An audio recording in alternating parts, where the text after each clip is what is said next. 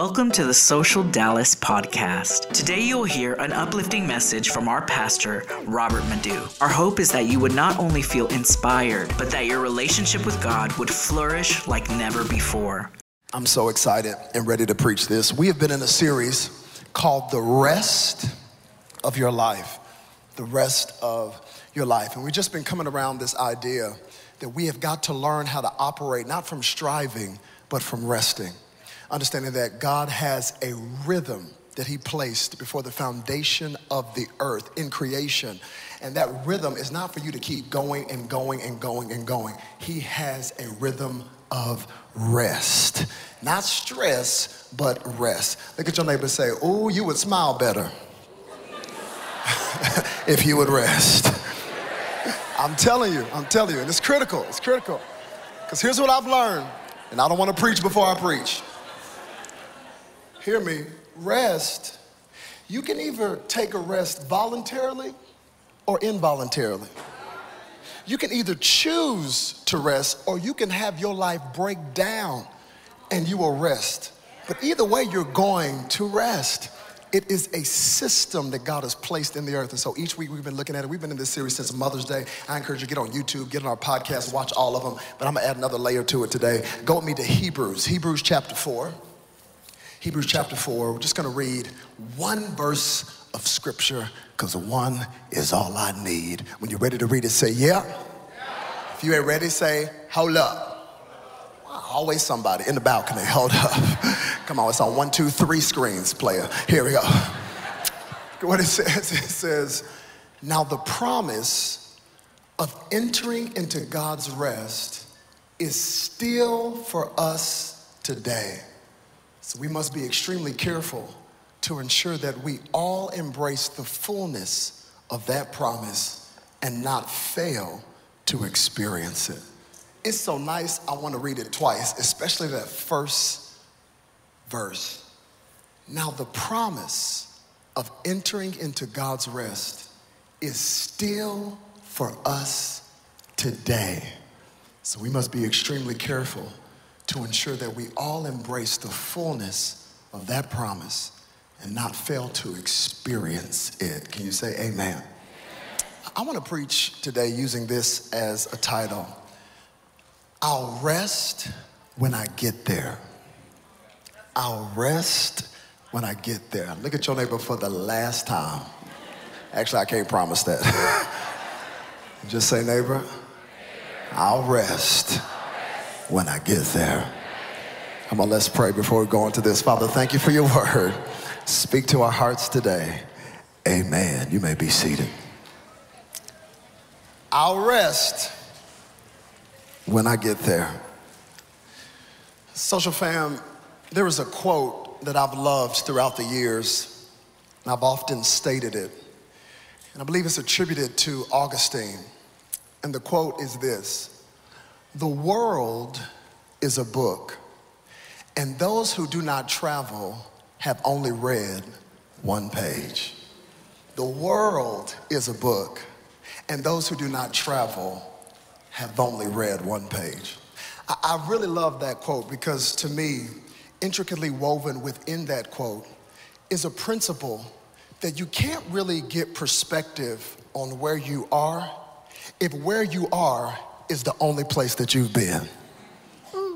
For example, if you were born in Texas and you were raised in Texas, you've always lived here in Texas, and you breathe Texas.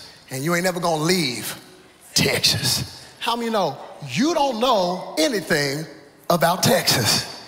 You have to leave the place that you are to gain a different perspective on the place that you are. If you really want to know about Texas, you ought to go to the Bronx. You ought to go to New York. Go to New York and then come back to Texas, and then go back to New York, and then come back to Texas and then go back to New York and then come back to Texas, and all of a sudden you will galvanize a perspective that you didn't know that you had. You, you, learn stuff like New York people are not rude, they just tell you what they think about you to your face. And then you'll learn something about Texas and understand that Southern hospitality is really just code language for I'm gonna talk about you behind your back. New York people look at you in your face and say, I don't like you or your mother. Texas people be like, oh my gosh, you're amazing. I love your shoes. We gotta hang out one day. Yeah, bring your mom. As soon as you walk away, girl, them shoes are terrible. Did she get them from her mama? I will never hang out with her. You won't know about Texas. You won't gain perspective on where you are until you go to a different place. Not only do you need to go to a different place to gain perspective, sometimes you have to switch your pace to gain perspective. This is what we've been trying to articulate in this series that God has a pace. You cannot do an audit of your life while you are constantly moving in your life. There must be a Sabbath, there must be a pause so that you can reflect, so that you can look back, so that you can think about your life. God has a rhythm, and the rhythm is not.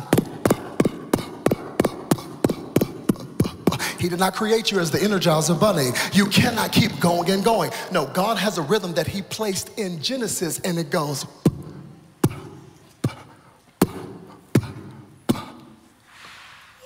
it never gets old. That ah, is the Sabbath, it's the pause. So, in order to galvanize perspective on where I am, sometimes I have to go to a new place and I also have to watch my pace. Or as one author by the name of Mark Batterson says, change of place plus change of place equals change of perspective. Because the world is a book, and those who do not travel have only read one page. Now, in honesty, that used to be my favorite quote because I used to love to travel. Now, Ooh, that ain't my quote no more. I am good with one page, okay? I'm telling y'all right now, I am good. I do not want to travel anymore. I, thank the pandemic, took traveling out of me. I am fine with one page. I'm good with one paragraph. I don't want to go anywhere. I am fine being at home. Let me give you some perspective. You understand, for 16 years of my life, 16 years of my life, there was not a single week that I was not flying to a city, multiple cities throughout the week to preach preach for 16 years of my life. Every week for 16 years, I was flying somewhere to a different city. Every week for 16 years, I never was not going to Dallas Fort Worth Airport for 16 years. Every week of my, oh, y'all gonna feel this. For 16 years, every week, TSA. Every week, people in my way. Every week, long lines. Every week, enterprise. Every week, carrying bags on the plane. Every week, flights delayed. Every week, sitting next to strangers. Talking about where you headed. Same place as you, homie. Every week, dealing with stewardess. Every week, dealing with rude stewardess. Talking about airplane mode. Yeah, I told you last time. Every week. So I'm good. I'm good. I've done my traveling, been there, got the miles. I am cool with being at home. I love home. Home is rest for me. And now when I travel, guess what I love now? Road trips. Road trips are my jam. How many of you love a good road trip? Road trip. I want to drive now. I'm done with. Let me be in my own car. Don't gotta have nobody telling me, uh, put your mask up, I'll open your nose. No, let me drive in my own car. Road trips are crazy. Road trips are crazy with kids. Woo. Any parents in the room today? In a car with your kids. That is a trip, especially my kids, because I've learned this. My kids, I learned this on our road trips, are spoiled spoiled with a T, not spoiled, spoiled.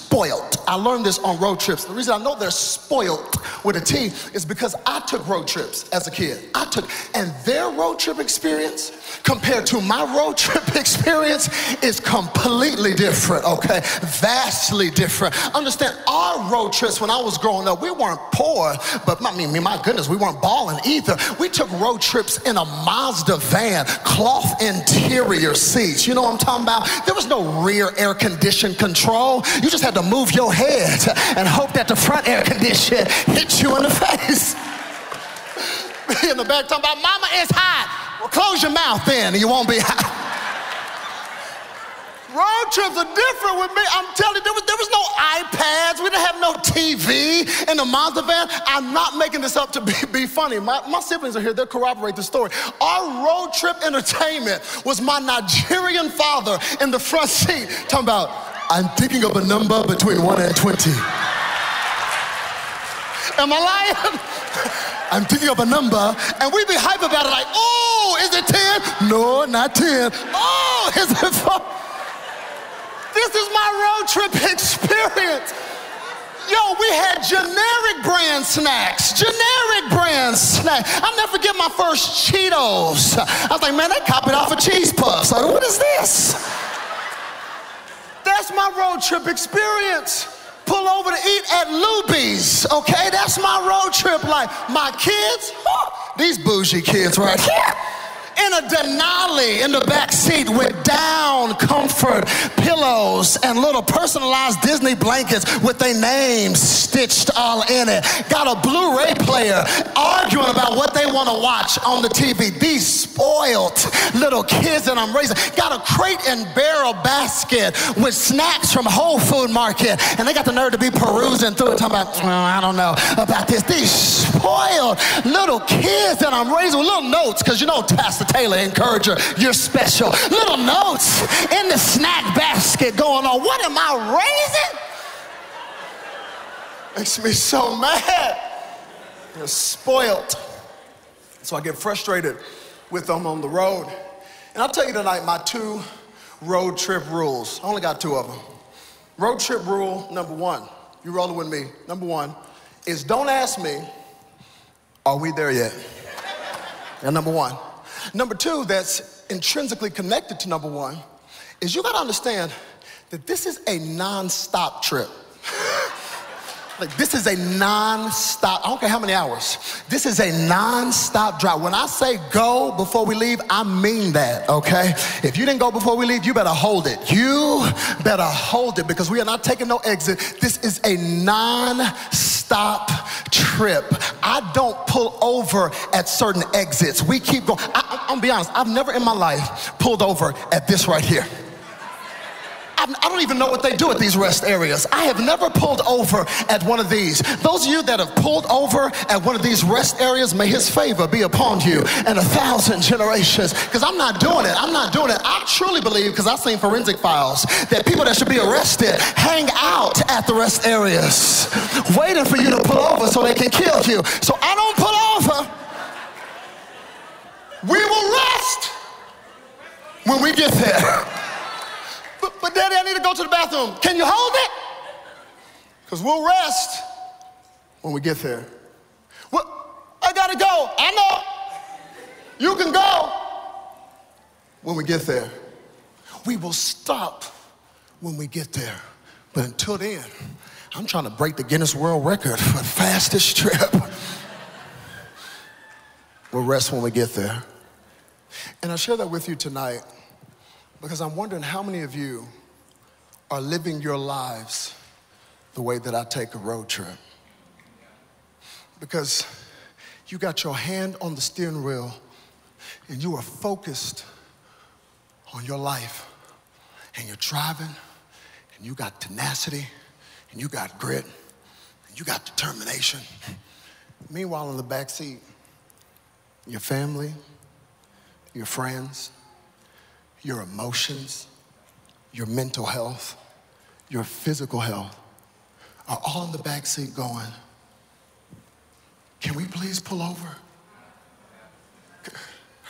Can we, can we just stop just for a little bit? And there you are talking about, we will rest when we get there. But, but please, I, I just, your, your emotions, can we, put can I, I just need a moment. We will rest when we get, I just got this job. I'm trying to get a promotion. I will rest when I get there. I, I just got this business. I got to get it off the ground, okay? The devil's busy. I got to be busy too. Come on, you got to grind. You got to hustle. I'll rest when I get there.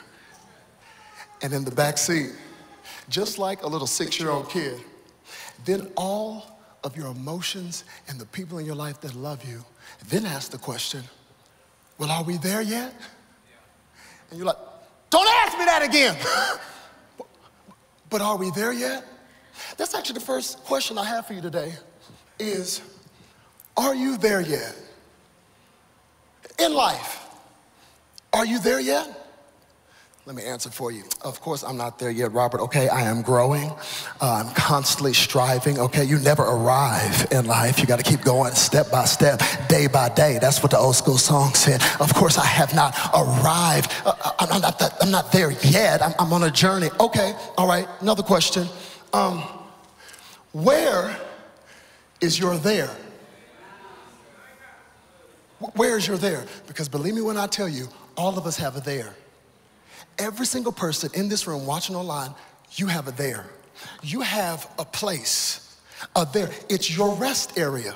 It's the place that you say either verbally or even subconsciously, when I get there, I'll stop.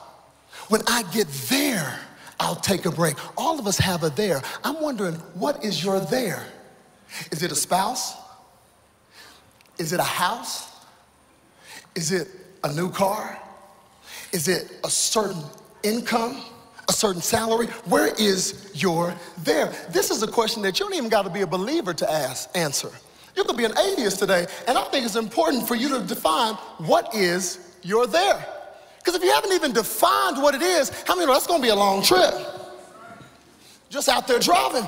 I want to ask you, where is your there? Sometimes our there is the thing that we say, if that happens, I'll be happy. If that happens, then I can finally get some rest. Where is your there? Have you even defined it? Some of us haven't even defined it. But I think you got to define it first. And when you do define it, hmm, I hope you reach it. I hope you reach it. I hope you reach it so you can actually feel the hollow, shallow feeling of getting there and realizing it didn't feel as good as I thought it would. I ain't gonna get a whole lot of amens tonight. Has anybody ever had a there and then got there only to go, is that it? This is the there? This is the paradox of life that sometimes it actually feels better to strive for the there than to actually arrive there. It, it, it's that feeling that some of you who graduated recently experienced. Remember graduation? You worked so hard with your smart self, staying up all those nights, living on five hour energy and Red Bull. I mean, stressing, studying, I mean, Googling and copying and pasting and doing all that you gotta do. Spending all that time, right? Stressed out and you finally have the big day. All your family's there, your auntie you don't even like is there, all of them are there. And there you are with your cap and gown.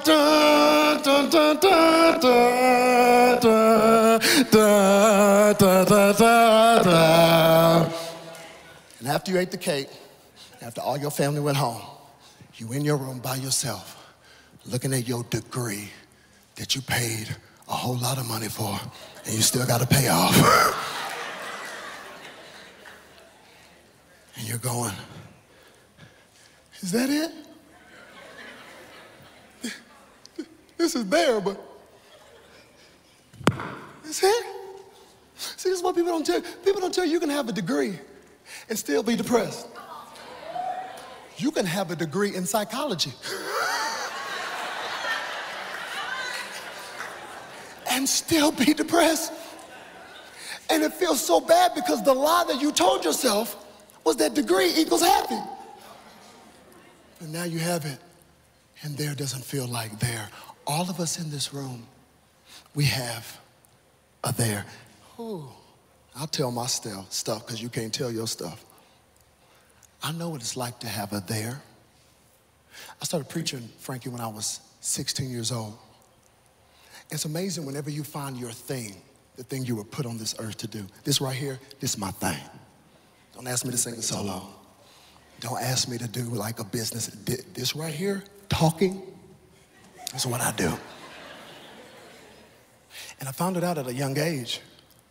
And at a young age, when I did it, I was celebrated for it. It's my calling. But you understand, the enemy will always pervert something in your life. He can't create, he can just pervert. He'll even pervert your calling. And you have to be careful, especially when you get celebrated for something. Because whatever you get celebrated for, you will repeat. We become slaves to what we get celebrated for.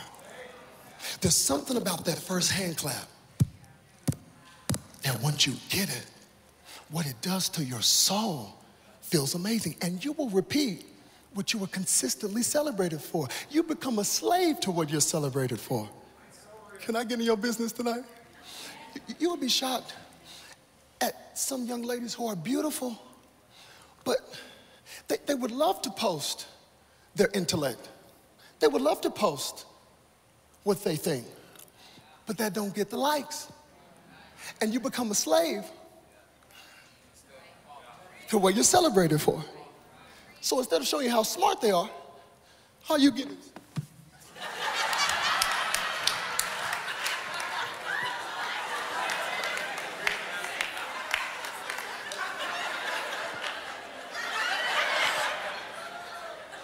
And it's crazy because they'll do it and internally they will hate it. They don't even want to do it. They become a slave to what they got celebrated for. Oh, fellas, we do the same.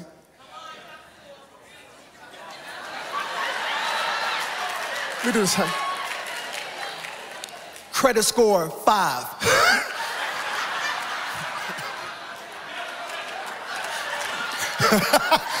But poster, man, who live like this? Y'all see this? Y'all see this? Man, Gucci, dog, Gucci. Because what you get celebrated for, you will continually repeat. And so I got celebrated for preaching. It's what I got the hand claps for. So I started creating theirs. My first there, I'll never forget it. Because you know, when you first start preaching, you just preach in your shower. If you can't preach in the shower, you can't preach in an arena. I, will never forget one of my first theirs was I said, Oh, if I ever preach at this youth convention for the North Texas district of the denomination that I grew up in. Oh, if it was like a thousand kids at it. I was like, yo, if they call me to preach there, get back, Bishop Jakes. Your boy is in the building. and they called me. They called me. I'll never forget it. I remember my sermon. I preached check your mind space. Because MySpace, it was this thing before TikTok. They shut up. Anyway. I preached it. And I walked off the stage and I went, that's it? That's it. Well, no, that's just the North Texas youth thing. They had an all Texas one. That was like 6,000. Like, oh, if they call me to do that. They called. I preached it and walked off the stage and said, that's it? And I said, well, who wants to do youth events? I'm a grown man. Now, come on. And if they call me to do like all these, these big events, these big events, these big events, where like there's not just young people with a bunch of Axe body spray. If they call me to do that, oh, they called for that. I preached it. Preached a bunch of big ones. But then I thought another one. I said, oh, but if they call me, you know, if you're really gonna do it big, you gotta be international. If they call me to preach in Australia, whoo, your boy made it. They called. Preached in an arena. 30,000 people. And I said, well, what, what about London? Preached in London. Had different people. I said, if they call me to preach, that'll be awesome. They called, preached there. It took me till I was 30 years old to realize there keeps moving. There keeps moving. And all of us have a there, and it is the trick of the enemy to keep on moving the there. To give you this hope that if you finally got there, then you could rest. And so some of us are on our eighth marriage.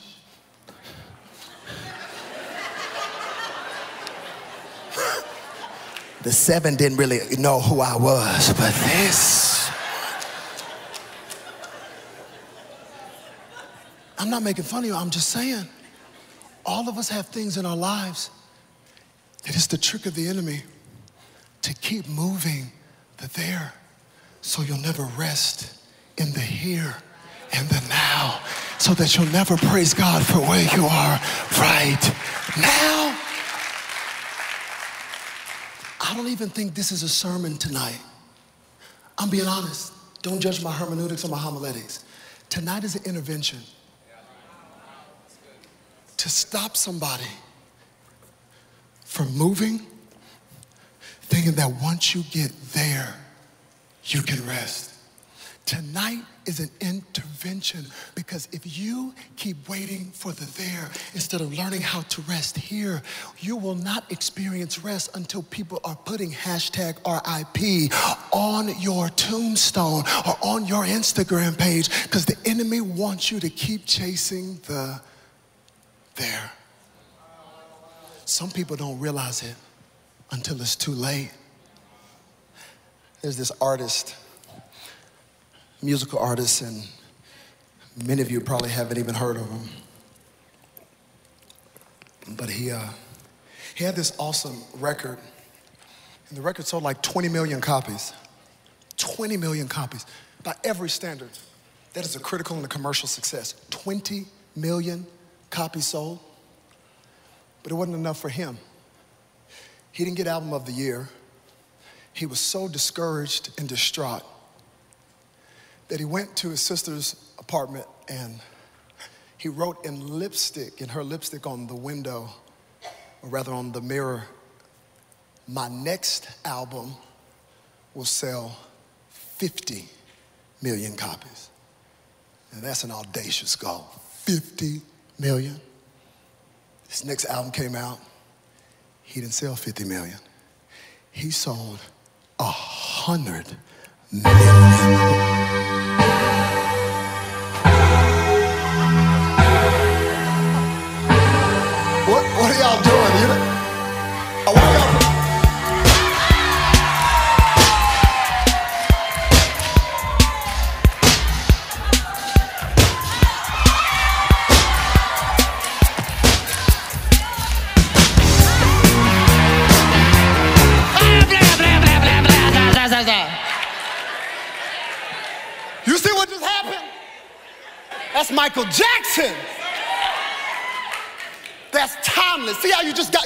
to lose your mind. I had to cut it short. It's wrong this generation. You don't know about them classics. You don't be doing that about no Kodak Black album. A hundred million albums sold worldwide. He doubled what he wrote on the bathroom mirror. He did it. It was the greatest success. It was the beginning of his downfall. Once he did Thriller, his life began to spiral. He couldn't sleep at night. Every album after Thriller, he saw as a failure because it never did the numbers that Thriller did taking tranquilizers to get rest, trying to fulfill something that he prophesied in the song, trying to beat it, trying to beat the number that nobody since his death has beat, trying to get there, not realizing that peace doesn't come from there if it's not here. Not realizing that you can sleep and not get rest. Because there is a tiredness that is in your soul that even a night's sleep can't fix. Trying to get there. and this is intriguing to me because there's actually a psychological disorder for this. It's called destination addiction. It's where you're obsessed with the next and you can't celebrate the now. It's an actual disorder that people have where you are constantly striving for what's coming next, that you can't ever be present in the now. You're just going through the day to get to the end, that you're not even experiencing the day. It's a compulsive behavior fueled by an erroneous belief that happiness is somewhere else, over there, at the next stop of your life. So you're singing that song that the little mouse sang when Fievel went west. Somewhere there. And there keeps changing. I want to be real practical and give you some Blue's Clues to let you know if you have destination addiction. If you never fully commit to anything in case something better comes along, you might be obsessed with there. If you're always in a hurry and you don't even need to be, you might be obsessed with there. If you always think you should be further ahead than you are right now, you might be obsessed with there. If you're always saying, next year, next year, next year, I'm gonna be less busy, and it never happens, you might be obsessed with there. If somebody compliments you and says, man, you're doing a great job, you're killing it, and your response is, I'm getting there, you might have destination addiction. And I saw this in my own life. In my own life. Tell me, you know, Social Dallas, we doing it. God's doing some awesome things. I've talked to pastors and friends, they're like, it's incredible to see. We got two services. We're a baby church. We lost on Easter. Two services, two locations, consistently had 700 people, six to 700 people every week. And some of my friends are like, man, I see what God is doing is awesome. And guess what I say? We getting there. And it made me put this message on myself and say, where is there? Is there when we hit a thousand people? Is there when 2,000 people come to social? Is there when 10,000 people come to social? Is there when 30,000 people come to social? Is there when social has multiple campuses in the United States? Is there when social has campuses globally? Social Italy? Social Paris? Where is that, Do you see how people will spend their life chasing there. And I just made a decision that I am not gonna lose my life chasing there. I'm gonna celebrate every single moment here. I'm gonna celebrate if one person gives their life to Jesus. I'm gonna celebrate if one person gets delivered. I'm gonna celebrate if five people get set free. I'm not gonna let the enemy make me keep chasing there. Oh, don't get it twisted. I want God to do exceedingly abundantly above all I may ask, think, or imagine. But there's something about thanking God for the here before you get there. There's something about being settled in your spirit in the here before you get there. Because if you can't praise God for the here, you sure won't praise Him for the there. Because wherever He is, that's where the rest is. The rest is in Him. If He's there, that's where the rest is. I'm gonna celebrate everything. I'm gonna celebrate, I was looking, I'm gonna celebrate that our social media is, is going crazy. It's exploding. Like we, we just we just planted, we just started. We have more followers on social media. I mean, than churches that planted like 10, 15 years ago. And the only reason I know that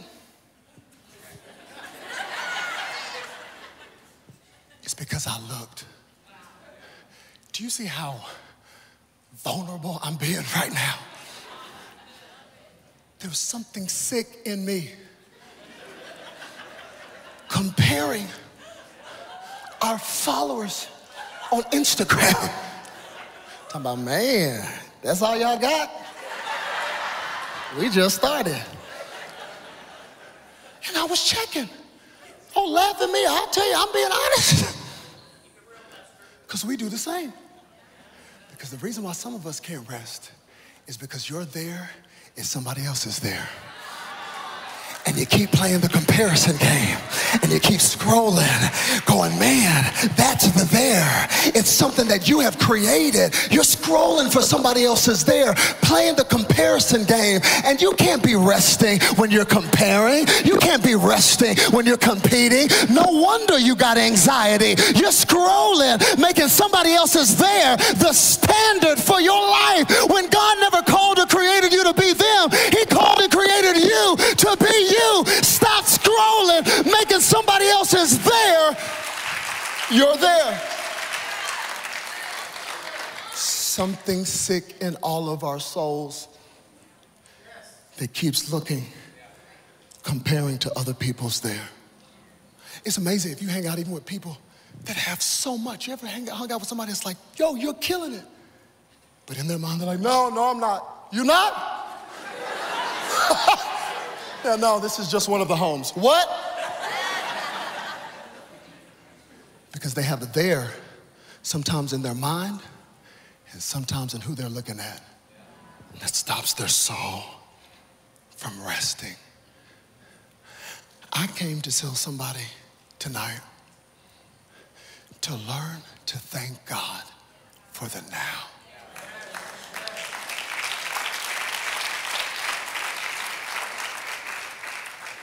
If you don't find peace in the now, you'll never have peace in the there. No wonder in that portion of scripture I read in Hebrews, the writer of Hebrews is comparing Moses to Jesus. He's comparing Moses to Jesus because we don't know who the writer of Hebrews is, and we don't know who he's writing to. But we do know that whoever he's writing to, they have to be Jewish believers because he understands that they understand that God began a covenant with Abraham and that the children of Israel were in the wilderness. And he's comparing Moses to Jesus to let them know that there is a healthy comparison.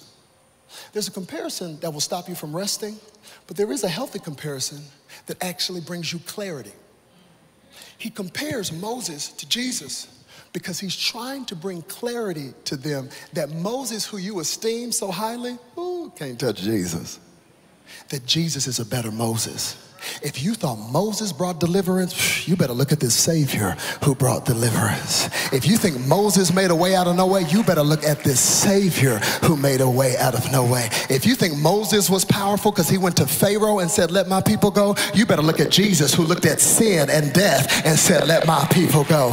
If you think Moses was powerful because he was born a Hebrew, but he was raised an Egyptian, and it was his Egyptian being, it was his Egyptian childhood, but his Hebrew heritage that made him powerful to redeem his people, you better look at Jesus, who was fully God and fully man. And it was the God in him that helped relate to us and save us. But it was humanity in him that let us know that he was one of us. I'm telling you, Moses is a way lesser Jesus.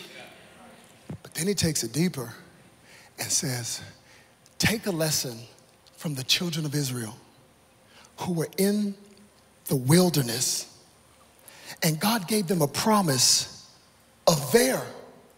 He said, I got you a promised land that's there.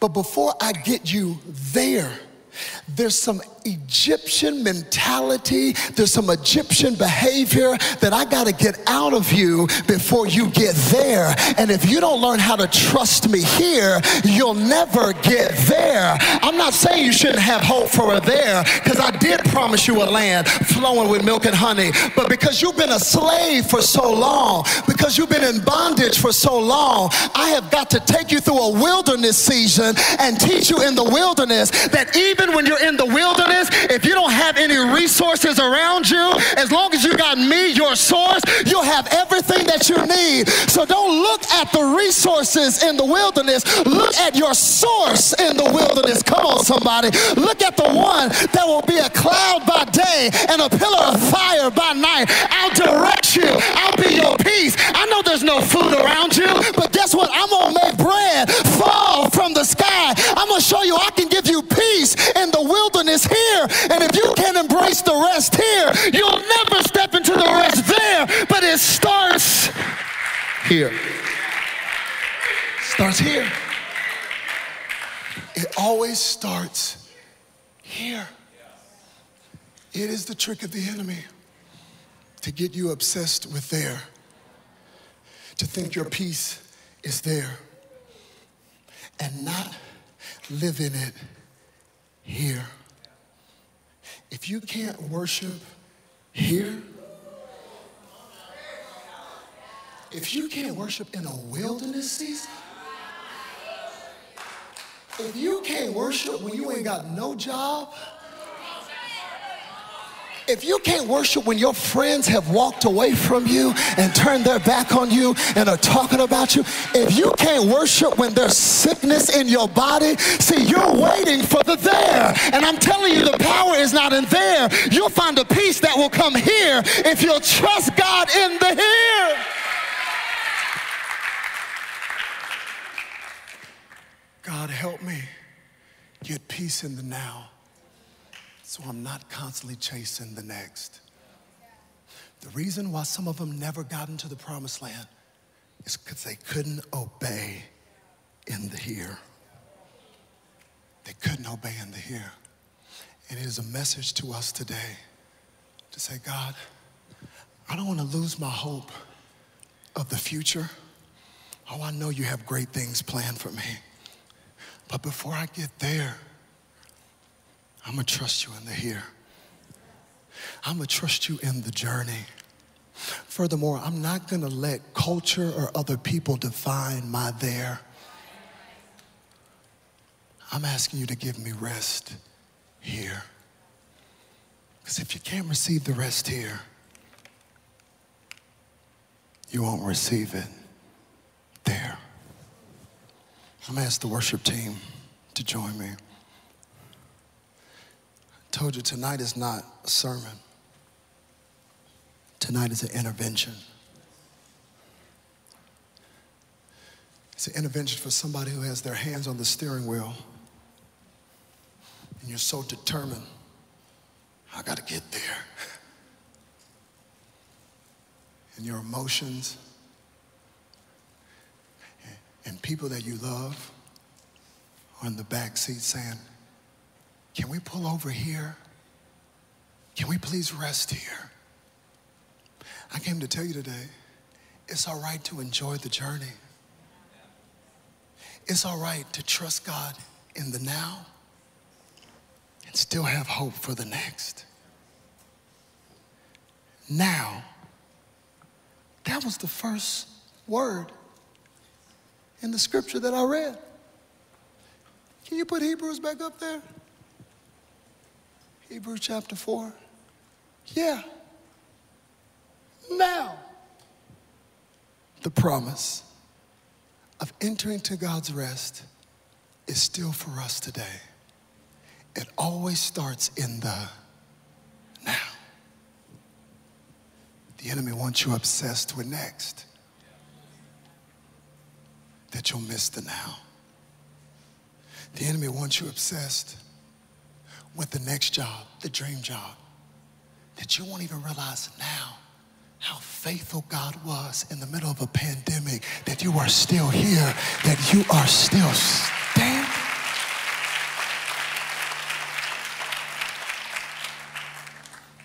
The enemy wants you to walk away from the marriage and the relationship that you have now. Because it seems like it's the wilderness. But if you learn to look to the source, even in the wilderness, you'll have what you need. Can you trust Him in the now? I know He can do exceedingly abundantly above all you may ask, think, or imagine. I'm not saying lose your hopes and your dreams as long as they're God's hopes and God's dreams. I'm not saying put that on hold. He has a promised land, but you can enter the rest now. It's kind of like the believers that never do anything here on earth because they're like, well, I'm just waiting for heaven. Yeah, heaven's coming later. Yeah, that's next. This ain't home. Hallelujah. But I got to do something now.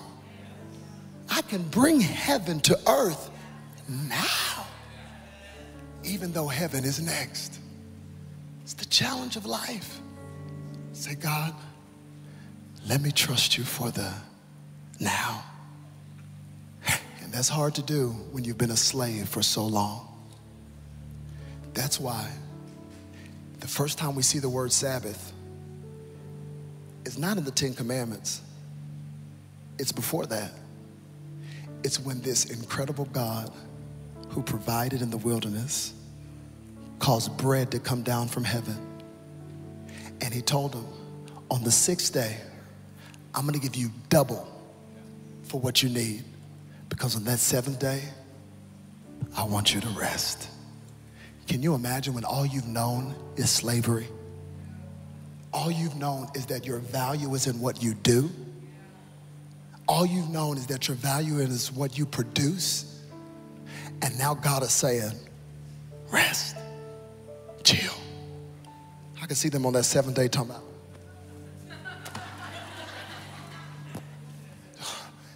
Just let me go do something. And they did. Exodus 16, read it when you get to the crib. They did. They still were trying to go out and strive because that's what they'd always known. It takes work to stop working. It takes strength to Sabbath.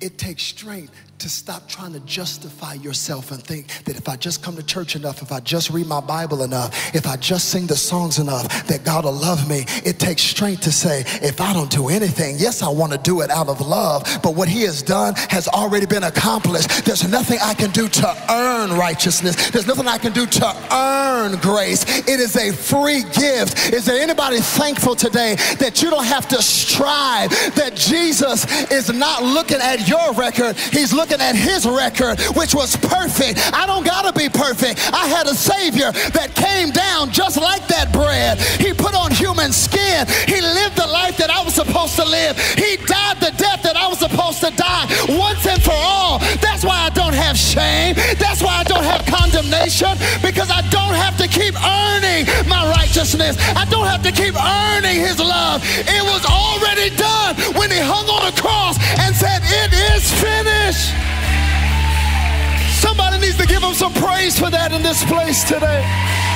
You don't have to earn it, you don't have to strive for it. It's already been accomplished.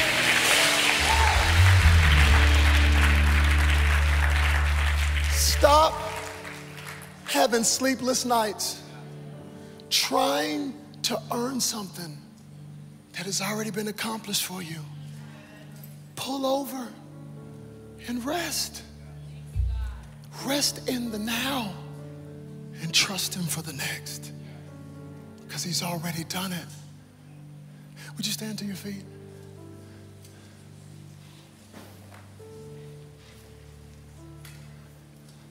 Whenever I go out to eat with somebody, because I try to operate in generosity, Taylor knows my trick going out to eat with somebody, I'll say, uh, can I go to the restroom? I'm gonna go to the restroom and I go to the restroom and I'll find our waiter. I was like, look, I want no problems after this. Here's my card. I'm gonna pay for it. Don't take their card. Been my trick for years. Just get up early, you hand it. We went with this couple the other day, I'll never forget it. And I went to go do my trick.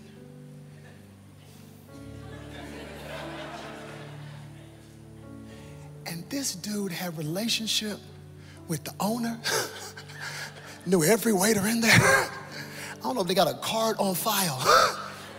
so, Mr. Madu, it's already taken care of. I said, no, man, but do it's already taken care of. But man, charge something on it, man. Pay. It, it's already been paid for. There was nothing I could do to pay for it again. I had to walk away. had to walk away. I'd just go say, thank you, man. Next time I'm picking the restaurant. no, you had it like that. Some of y'all still standing at the restaurant. Go on, let me pay. Jesus, let me pay. No, no, no, let me pay. Let me, no, I'll, I'll, I'll come to church. No, no, I'll, let, he's going, it's, it's already being paid for. Rest. Rest. Receive the rest now. Trust Him for the next. And as every head be bowed, all eyes closed. Jesus, thank you that there is a there. There is a promise that you've given us. Jesus, thank you that this earth is not our home. That one day you will come, you will rescue us, you will save us, you will take us to be with you. But God, thank you, we don't have to wait till heaven to receive the rest. We can enter into it I pray for my brother, I pray for my sister who's so obsessed with the next they can't trust you for now. They're so obsessed with there. Some of them have created a there that is not even the destination you have for them. But they're so blinded by that there that they don't notice that you are here. God, help us to see you in the here and in the now. Help us to know that your presence with us in the wilderness is every single thing that we need.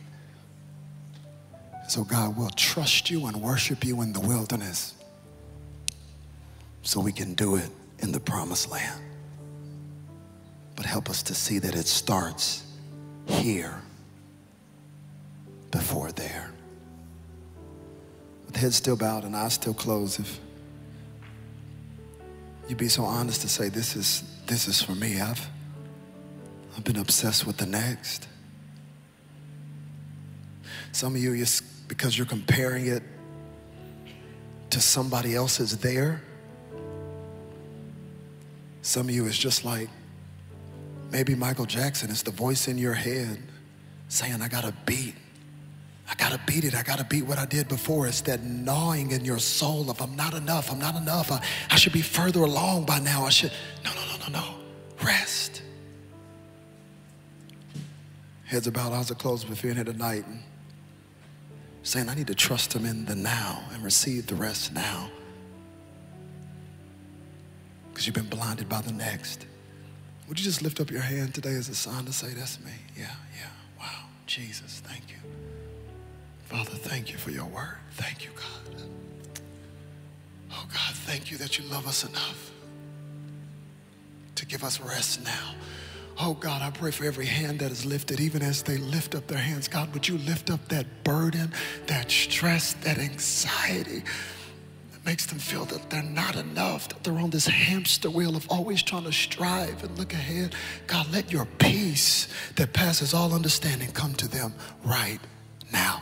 Now unto him who is able to do exceedingly abundantly above all we can ask, think, or imagine. Yes, that's awesome, but it starts with now, now, now. We receive it now, Jesus. Now faith is the substance of things hoped for. It is the evidence of things not seen. God, we trust you now. Even before we see it, we trust you now. I'm not waiting for the healing to rest in it. I trust you for it now. I'm not waiting for the financial situation to change for me to trust you for it. I trust you for it now. Thank you, Jesus. Thank you, Jesus. Head still bowed, eyes still closed. If you're in here watching online and you've never taken that first step, which is to say, Jesus, my life is yours. Maybe you've been saying, I'll give my life there later, later, because you're trying to get yourself together. And I'm telling you, you can't get yourself together. You need a Savior. You're here today and you've never surrendered your life to Him. This Savior who has already lived the life you were supposed to live and died the death you were supposed to die says you can receive a rest now. Now, today.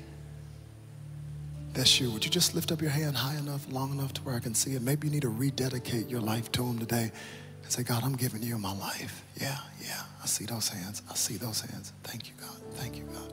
Thank you, Jesus. Thank you, Jesus.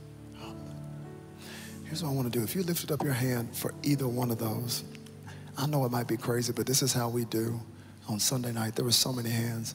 The worship team is going to lead us in a song, but I just want you to leave where you are now and step here to the front just as a sign to say, God, I'm going to worship you and trust you now, and I'm going to have hope for the next. I'm telling you right now, if you lifted up your hand, whether you're in the balcony, in the back, come on, I want you to come tonight. I believe God wants to do, come on, a deep work tonight in your life.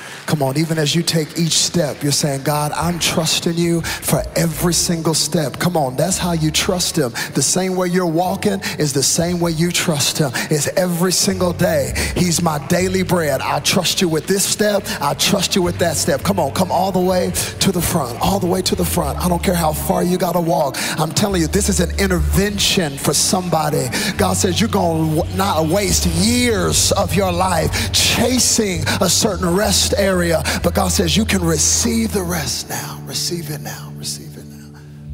Hallelujah. Hallelujah. Come on, get as close to the altar as you can. And I want the worship team to lead us, and I want you to receive the rest and the peace from God. Now, would you even just posture your hands, if you can, just to receive it now? Receive it now. God, I'm trusting you for the next. But I receive your peace now.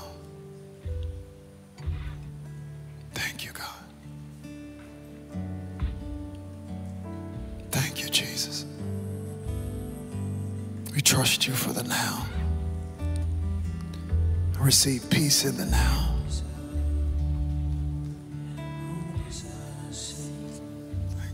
We would like to thank you for being a part of our social global family. Please head to our website, socialdallas.online, and see the many ways you can stay connected with us from around the world. Remember, when you say yes to Jesus, you say yes to being social.